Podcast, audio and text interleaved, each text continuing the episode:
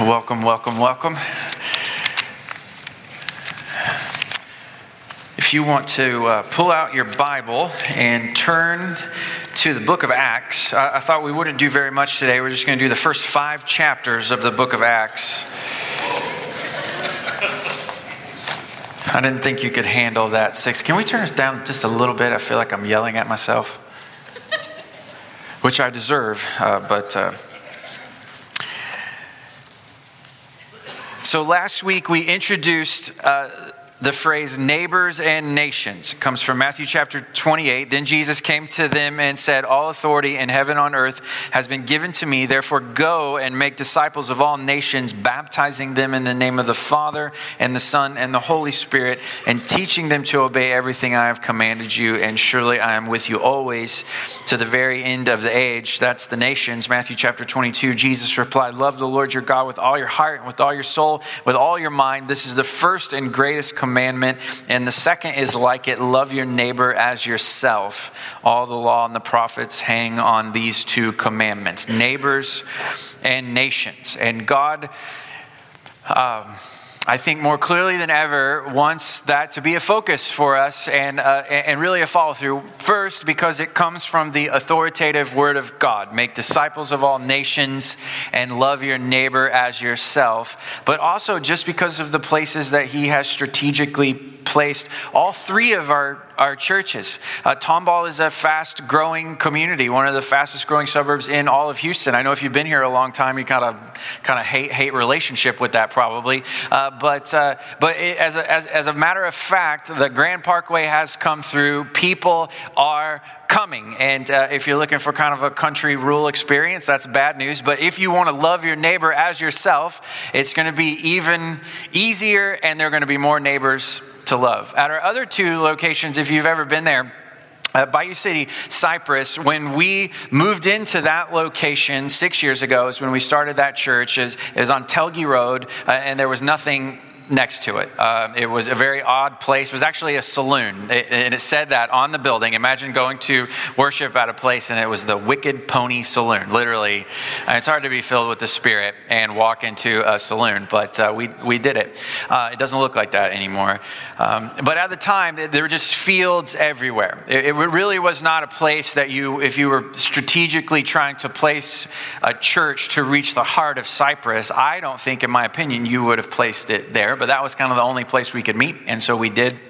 And if you've been by recently, now on both sides of us, there is a new townhome development being built on the south side, and on the north side, uh, new apartments are, are are, being built right now. And so within six months to a year, there literally be uh, 500, 600 new people, um, literally our neighbors.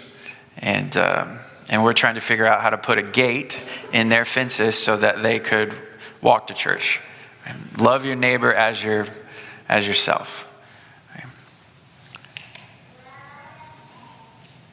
But what we do in here is just as important as any strategy that we would have to reach those out there.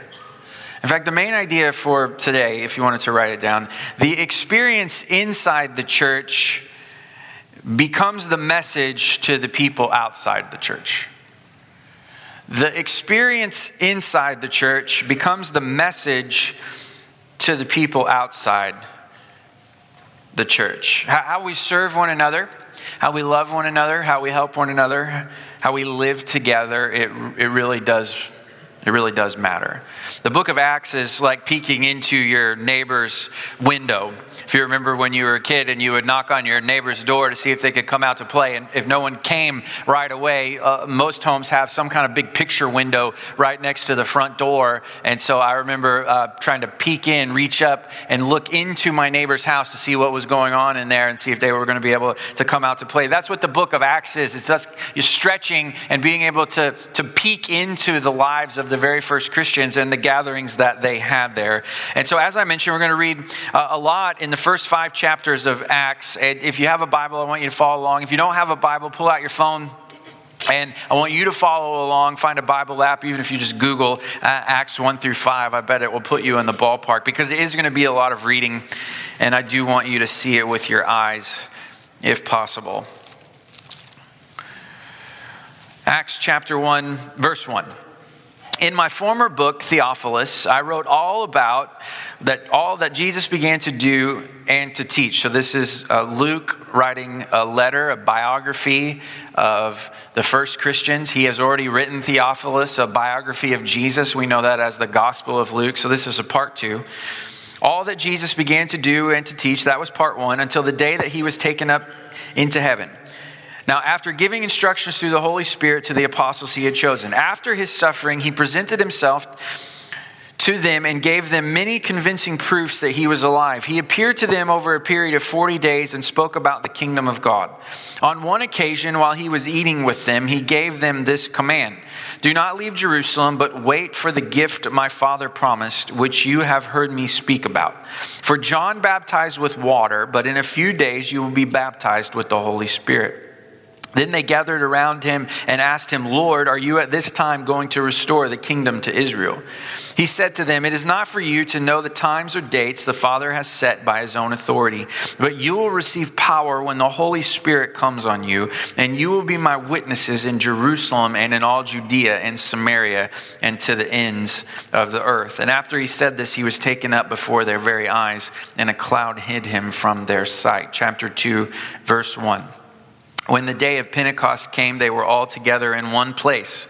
And suddenly, a sound like a blowing of a violent wind came from heaven and filled the whole house where they were sitting. And they saw what seemed to be tongues of fire that separated and came to rest on each of them. And all of them were filled with the Holy Spirit and began to speak in other tongues as the Spirit enabled them. Chapter 2, verse 42. Actually, verse 41. And those who accepted his message were baptized, and about 3,000 were added to their number that day. They devoted themselves to the apostles' teaching and to fellowship and to the breaking of bread and to prayer. And everyone was filled with awe at the many wonders and signs performed by the apostles. And all the believers were together and had everything in common. And they sold property and possessions to give to anyone who had need.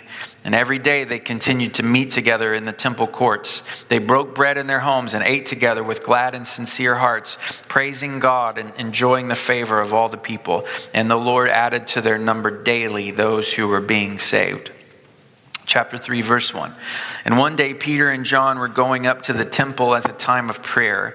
And at 3 in the afternoon at 3 in the afternoon now a man who was lame from birth was being carried to the temple gate called beautiful where he was put every day to beg from those going into the temple courts. And when he saw peter and john about to enter he asked them for money and peter looked straight at him as did john then peter said look at us so the man gave them his attention, expecting to get something from them. Then Peter said, Silver or gold I do not have, but what I do have I give you. In the name of Jesus Christ of Nazareth, walk. Taking him by the right hand, he helped him up, and instantly the man's feet and ankles became strong. He jumped to his feet and began to walk. Then he went with them into the temple courts, walking and jumping and praising God. When all the people saw him walking and praising God, they recognized him as the same man who, had used, who used to sit begging at the temple gate called Beautiful, and they were filled with wonder and amazement at what had happened to them. This causes quite a commotion, and, and so people come around to see what has happened. And Peter uses that opportunity to tell them about Christ and Christ's power and his saving power. Long story short, after his sermon, he and John are arrested Verse 23 of chapter 4. On their release, Peter and John went back to their own people and reported that the chief priests and the elders had said to them. When they heard this, they raised their voices together in prayer to God. Sovereign Lord, they said, You made the heavens and the earth and the sea and everything in them. You spoke by the Holy Spirit through the mouth of your servant, our father David. Why do the nations rage and the peoples plot in vain? The kings of the earth rise up and the rulers band together against the Lord and against his anointed one. Indeed, Herod and Pontius Pilate met together with the Gentiles and the people of Israel in this city to conspire against your holy servant Jesus, whom you anointed. They did what your power and will had decided beforehand should happen. Now, Lord, consider their threats and enable your servants to speak your word with great boldness. Stretch out your hands to heal and perform signs and wonders through the name of your holy servant Jesus. And after they prayed, the place where they were meeting was shaken, and they were all filled with the Holy Spirit and spoke the word of God boldly. Verse 32 All the believers were one in heart and mind, and no one claimed that any of their own possessions was their own, but they shared everything they had. With great power, the apostles continued to testify to the resurrection of the Lord Jesus, and God's grace was so powerfully at work in them all that there were no needy persons among them. For from time to time, those who owned land or houses sold them and brought the money from the sales and put it at the apostles' feet, and it was distributed to anyone who had need. Chapter 5, verse 12. The apostles performed many signs and wonders among the people, and all the believers used to meet together in Solomon's colonnade. No one else dared join them, even though they were highly regarded by the people. Nevertheless, more and more men and women believed in the Lord and were added to their number. As a result, people brought the sick into the streets and laid them on beds and mats so that at least Peter's shadow might fall on some of them as he passed by. And crowds gathered also from towns around Jerusalem, bringing their sick and those tormented by impure spirits, and all of them were healed. And finally, uh, more apostles were arrested. Uh, verse 41 The apostles left the Sanhedrin rejoicing because they had been counted worthy of suffering disgrace for the name. Day after day in the temple courts, from house to house, they never stopped teaching and proclaiming the good news that Jesus is the Messiah.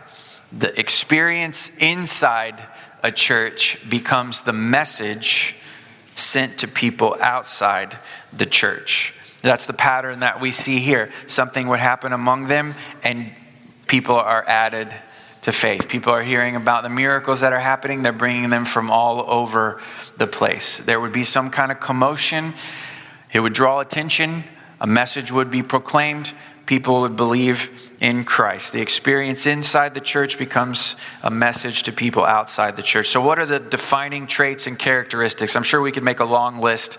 I brought five with me if you care to write these down. Number one, the presence of God. What should be the defining characteristic of our church gatherings, the presence of God. In these pages, we see the activity of the Father, the Son, and the Holy Spirit. We see the eternal purpose of the Father. We see teaching about the life, death, resurrection, ascension, and return of Jesus. And we see the powerful ministry of the Holy Spirit. Jesus had made this promise to his disciples that God's presence would be with them, his presence would be with them. Matthew chapter 18, verse 20 For where two or three gather in my name, there I am with them. So do a little count one, two, Jesus is here. So we're good. That's what he said.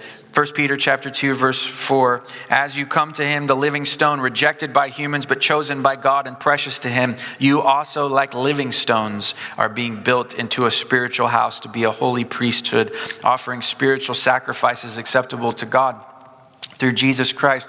When Peter is trying to help uh, an infant church that he's writing his letter to understand what it means to be the church and how they should operate, he looks for a metaphor to, to describe that. And so he chooses their most prominent religious monument, the temple in Jerusalem, and he says, You guys, uh, you are a temple.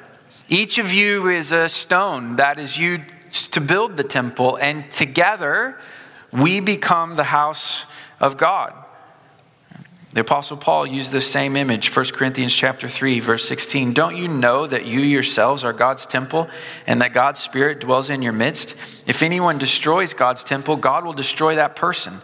For God's temple is sacred and you together are that temple. Paul writes Timothy, if I am delayed, you will know how people ought to conduct themselves in God's household, which is the church of the living God, the pillar and foundation of the truth.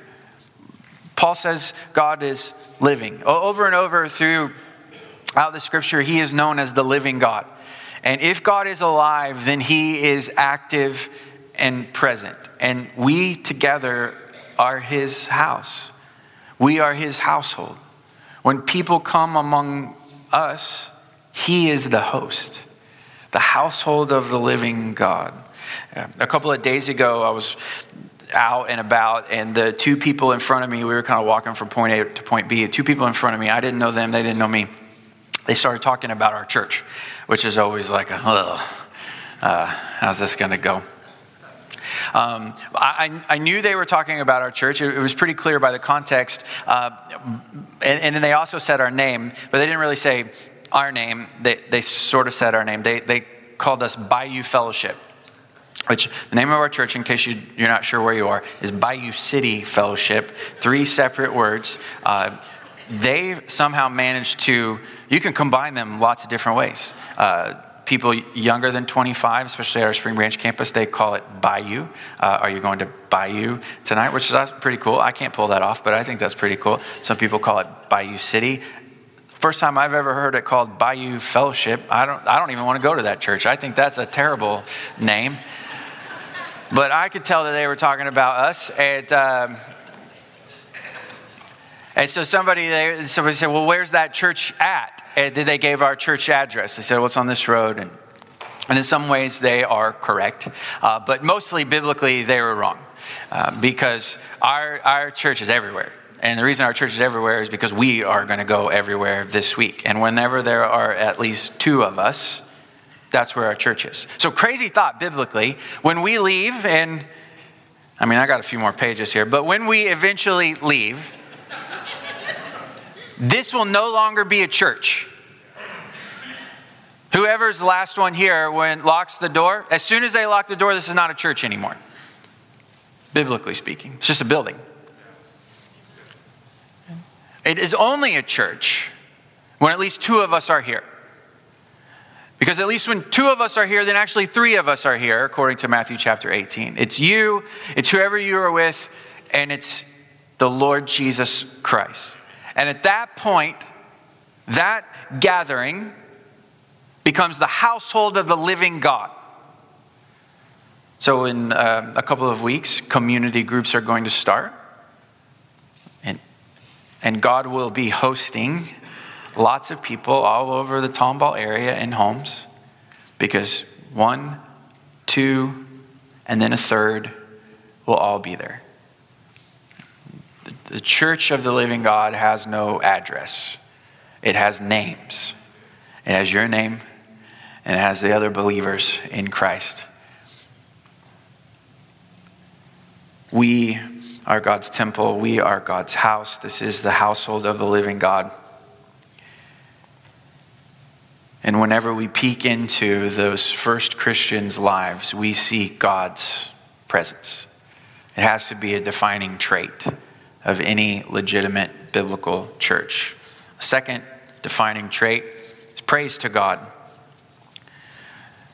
Chapter 2, verse 47, praising God and enjoying the favor of all the people. Chapter 4, verse 21, after further threats, they let them go. They could not decide how to punish them because of all the people were praising God for all that had happened. Uh, a confession I have always wanted to be one of the worship leaders because it's kind of like being a rock star, but it's for Jesus. So it's like two wins, you know. Uh, and so when I was uh, much, much younger, I learned how to play the guitar, uh, you know, in case God would call me into that kind of ministry. Turns out He hasn't, but I, I have hoped. Uh, I remember in my early 20s or so, I went to a, a retreat and uh, we were all in this kind of a, a, hotel room, just a kind of a small group of us. We were just filled with lots of religious zeal. And so the singing that happened in the corporate gathering was not enough. We needed to do a little singing in, uh, in our hotel room. And so some singing starts, and I just accidentally have happened to have brought my guitar with me. And so uh, just like, oh, just let me go over here. And oh, wow, look what I've gotten. And uh, I'm back. And I knew the songs that they were singing. And so I start strumming along. And I feel like that at that point, there just is a really sweet spirit in the room. And so we sing uh, one, uh, two songs with me accompanying on the guitar, and the guy who is kind of just, you know, informally leading, he says, uh, Hey, we're going to keep singing, but what if we sing these next ones without the guitar?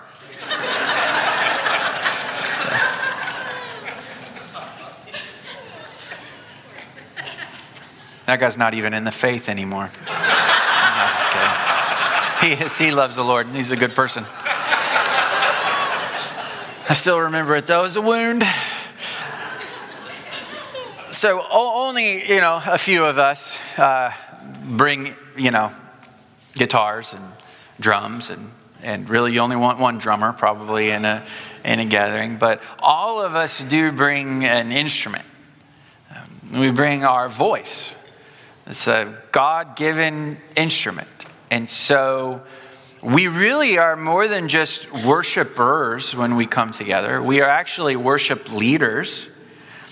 You're actually giving something and serving when you sing. Colossians chapter 3 says that we admonish one another with psalms, hymns, and spiritual songs. So there's two purposes in using your voice when we sing together. And I know that some of us are, you know, and I should be this way, I'm not, but like I don't have a good voice. It's not, you know, I'm not a singer. And if you are thinking that way, that may be totally true in every definition, but you still have to sing. And, and, and, you got to sing boldly. Now, your voice doesn't need to go above everyone else's voice. I think that's one of the reasons why God has us sing together, is because when they're singing and you can hear the voices, you kind of find the pocket. You find where your voice fits in the sweet spot. You don't want to be above uh, the rest of the crowd. It's a real picture of unity, right? We don't want to just be out there serving and by ourselves or just being Christians by ourselves. We, we fit together, and you, you see that and experience that when you're singing. But you have to sing even if you're not a singer because God gave you that instrument. So, just like if somebody bought you a guitar for Christmas, you wouldn't be like, this guitar stinks. I mean, this is like, where'd you, did you get this on sale? Like, this is like, it's awful. No. God gave you an instrument for the purpose of singing. So when you say, well, I'm not a singer, what you are saying to God, and I know you don't mean it like this, and I don't mean it like this when I think it, what you are saying to God is your instrument that you gave me is no good. It can't do the thing that it was created to do. And God will say back to you, yes, it can. Get over yourself, yes, it can. So you have to sing, number, number one. But you also have to sing because the person on the other side of the room, Colossians 3 says, is going to be admonished, encouraged in their faith through the singing of these songs. And, and that is one thing I think, this is just my opinion, um, that our instruments can't do for us only the collective voices of the people of God singing the songs of God together can build up our souls. So you got to sing. You got to sing because God deserves it. And you got to sing because somebody in the room needs it. We, we come in here wounded. Life is hard. Just this morning at our uh, other church, a guy who serves every week, just total saint of the church, has known for a while that he has a, um, a degenerative kind of dementia. Like he knows it's coming. He needs you to sing because it will minister to him. And we see in these early gatherings that praise is a big part of what marks their, their church. Number, number three, there's the presence of God, there's praise to God, there's learning and doing. Chapter 2, verse 42, they devoted themselves to the apostles' teaching. Chapter 5, verse 42, they never stopped teaching and proclaiming the good news that Jesus is the Messiah. And that's what the New Testament letters are. They're instructions. Paul was writing instructions to the Corinthians.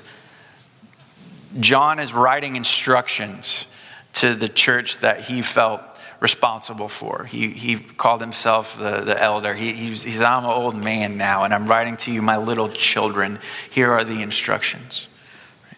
The disciples, they were students of Jesus, right? because Jesus is teacher and Lord.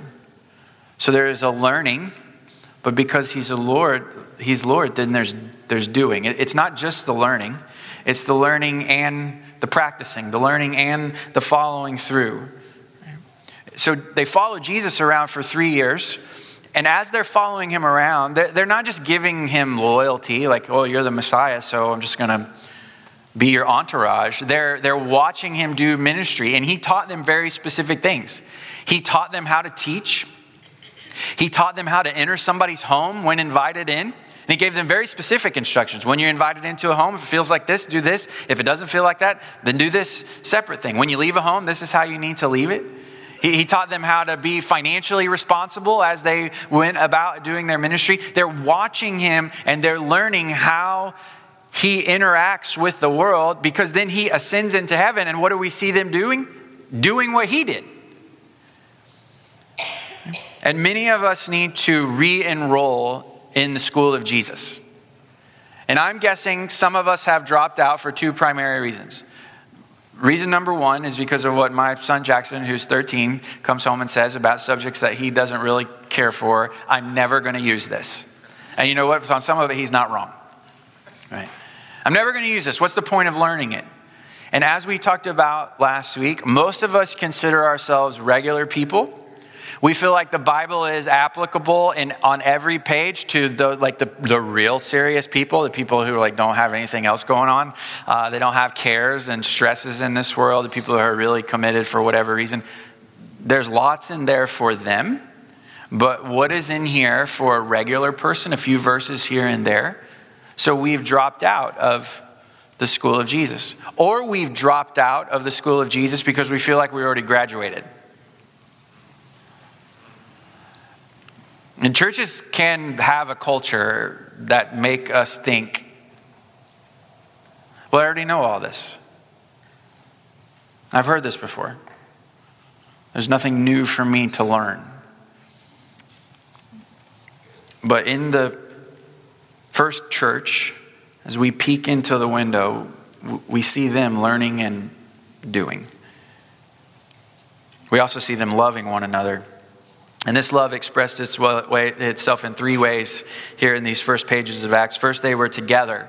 Chapter 2, verse 44, all the believers were together. Chapter 2, verse 46, every day they continued to meet together in the temple courts. Chapter 5, verse 42, day after day in the temple courts from house to house, they never stopped teaching and proclaiming the good news that Jesus is the Messiah. They are together all the time. I remember when I was a kid, I grew up in a little country Baptist church, southwest Missouri. There were three things on our calendar every week. There was Sunday morning church, then there was a separate Sunday night church, separate sermon, separate songs, same people. Uh, hadn't even had time to do anything that we had learned that morning because you, you go to morning church and you take a nap and then you go back and get some more in the evening church. And then there was Wednesday night. Wednesday night was supposed to be a prayer meeting. Really, it was just another sermon cloaked in a different title. But three times we had to go. And now we don't live in that culture anymore. Um, at, at most, a church is probably asking you to come twice. But for most of us, we just kind of swoop in in an hour and then we swoop out. And if church lasts longer than an hour, kind of gets under our skin a little bit. Right? And then that's fine.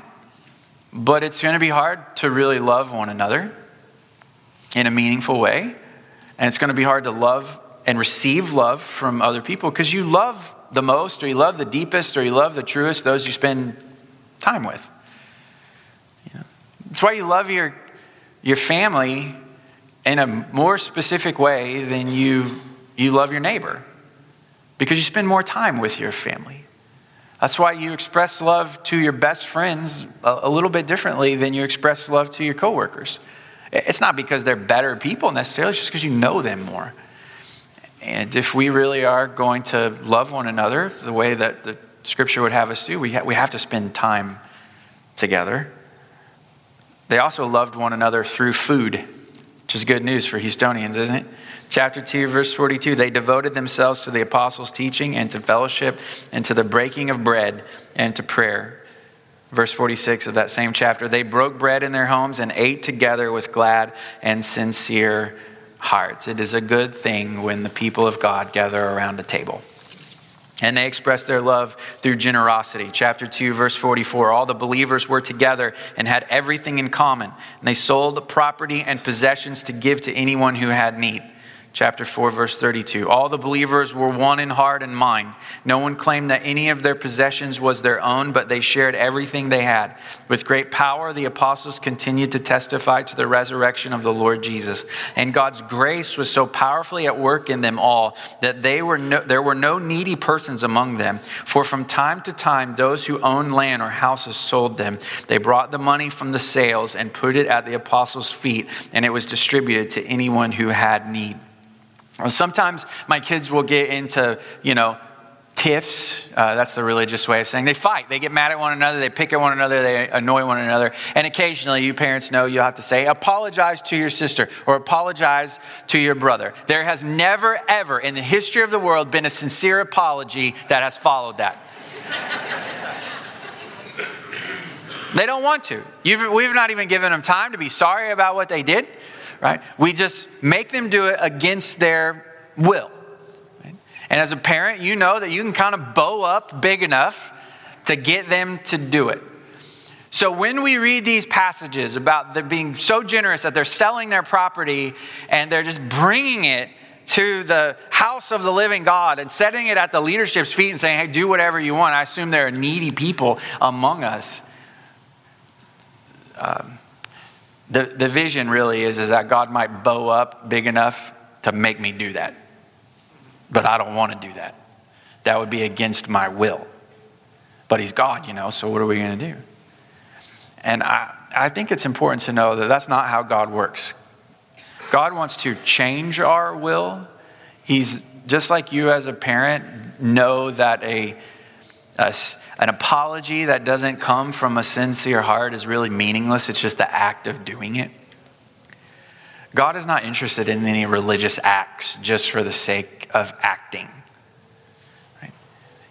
He, he wants to conform our will to His.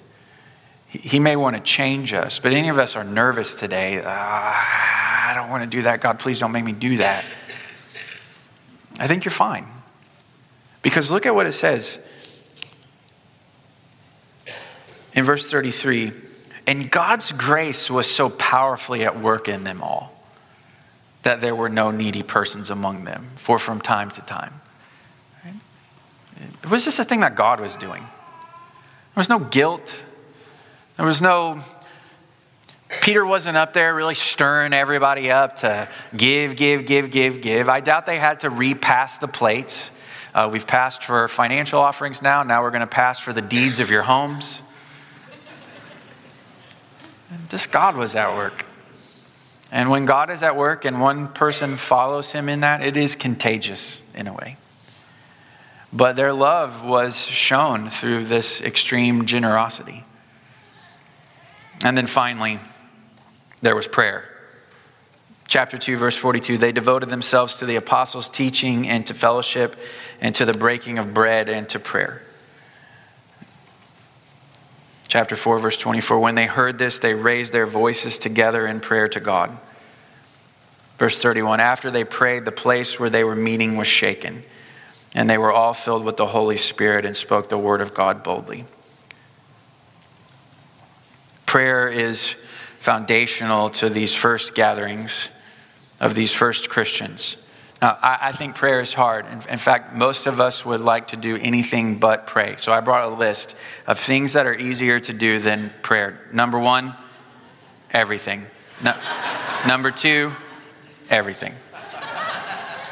Everything is easier than, than prayer. Um, strategizing is easier, doing is easier, talking about it is easier back to my little Baptist church. Wednesday nights were prayer meetings. Re- really, Wednesday nights were uh, prayer requests, followed by one person praying, followed by a sermon.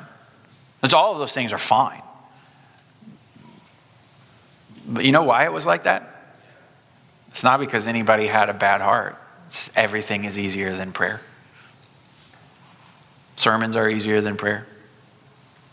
Worship is easier than prayer talking about prayer like I'm doing right now easier than prayer. But but prayer, we see in the scripture and through experience, is a catalytic moment. When the church prays, God shows his work. Acts chapter 3, Peter and John, when they heal that man who had been lame, and that man then goes into the temple with them, jumping around and praising God, you know what they were on their way to do? Pray, says. Acts chapter 10, Peter goes up on a roof to pray. And it is as he's praying that God gives him a vision that essentially helps the church get to people like us, Gentile people. A catalytic moment in the history of the people of God through prayer. Acts chapter 12, Peter is in prison. Meanwhile, the church gathers to pray, and wonder upon wonder, an angel comes into his jail cell, opens the doors, and leads him out. Acts chapter 13, the Antioch leaders are praying and fasting and worshiping, and it's in that context that God says, Set apart for me Paul and Barnabas. Acts chapter 16, a woman named Lydia has gone to pray. She has not heard the story of Jesus yet, but she has heard the stories of the God of the Old Testament, our Father. And so she goes to pray to him. And as she and others are gathered to pray to him, Paul and his friends come to tell them the rest of the story about God's Son, Jesus. And she becomes the first Christian in that region of the world. And many churches are birthed out of the church that resides in her home. Acts chapter 16, Paul and Silas are in prison. And they are praying and they are singing hymns, and an earthquake happens. The doors open. They're free to go, but more than that, the jailer who was responsible for them gives his life to Christ, and then his family gives their lives to Christ. God has sovereignly decided that prayer changes things. It, it, it, changes things when we pray, so what you are praying for makes a difference, but also the act of praying itself. Things change.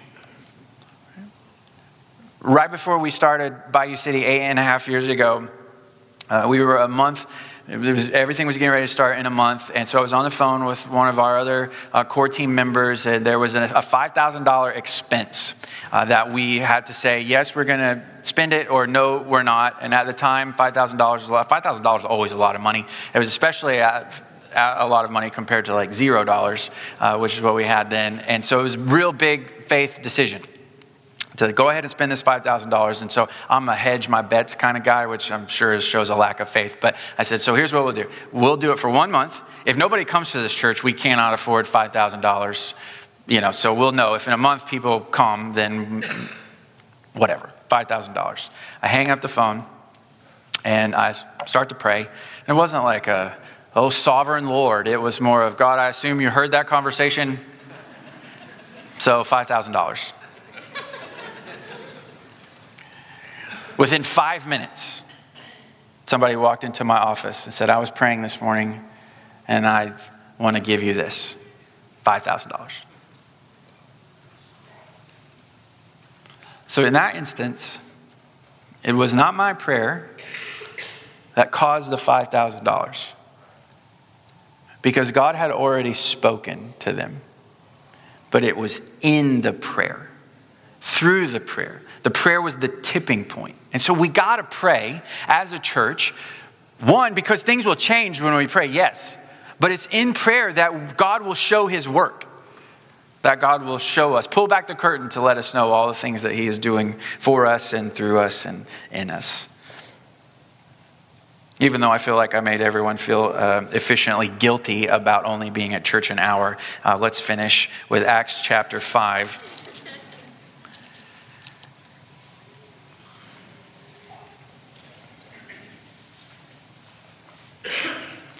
We skipped over this section but the apostles have been arrested and and the leaders who are arresting them are trying to figure out what to do with them.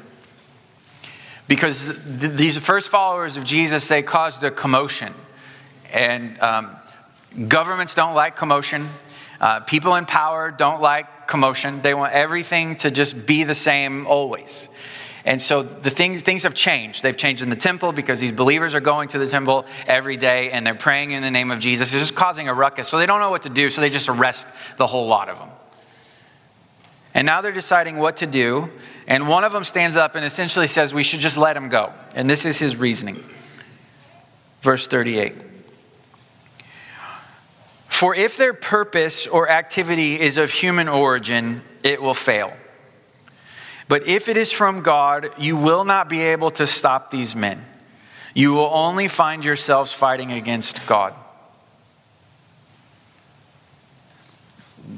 The kinds of church that we've read about in the pages of Scripture, churches with these defining characteristics, that kind of church cannot be stopped. Cannot. Listen, with support from the government or without it. Cannot be stopped. With cultural approval, oh, everybody's a Christian, bless those Christians, or re- cultural rejection. It cannot be stopped. With large public buildings or in secret homes, with social media influence or without, with big budgets or with a widow's mite, with church gyms and amenities or none this kind of church cannot be stopped because it is not of human origin. But just like with prayer, being that kind of church is hard. It is so simple, and it is so hard.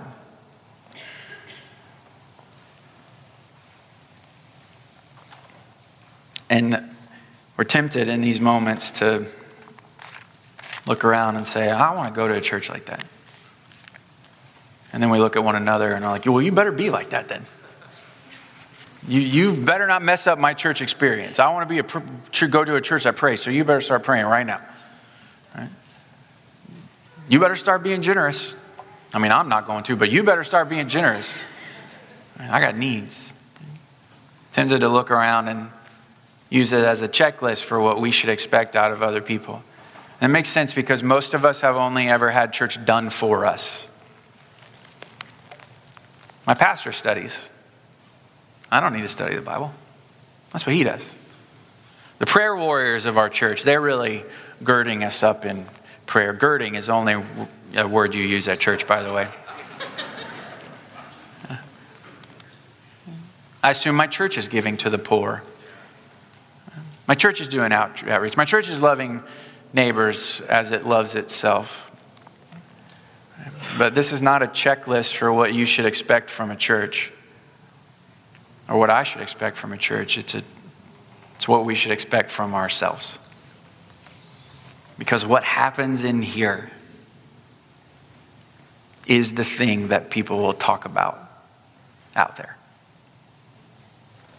So, God, we pray together now, and would you just let these words that we've read today just lift up off the page and land here among us. Will you shape us and change us and conform us to your will? Will you help us to want the things that you want for us?